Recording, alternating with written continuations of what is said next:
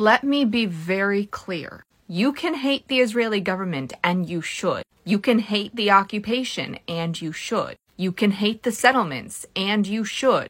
And you can still find it in you to support the Israeli citizens that are being kidnapped and killed and are losing their homes, even the ones who are on the front lines today. Because this wasn't part of the conflict in the way that you're thinking of it. Hamas is a terrorist organization. They do not care about Palestinian citizens.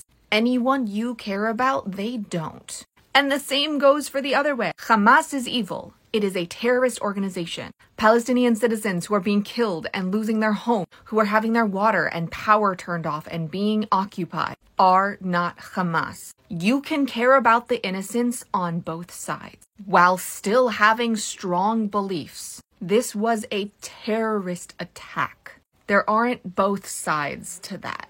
And that means that some people are going to be fighting on the front lines for Israel, who are against the occupation and who are against the judicial reform. That's how this works. And this should be a given, and you've probably already figured it out. But if you make a comment not understanding that, I will delete it and block you. My heart goes out to all Israelis and all Palestinians who are caught in the middle of this. Things are about to get a lot worse, and I don't think we even have the imagination to realize how much. And yes, Hamas got through the Iron Dome, and we still don't know why.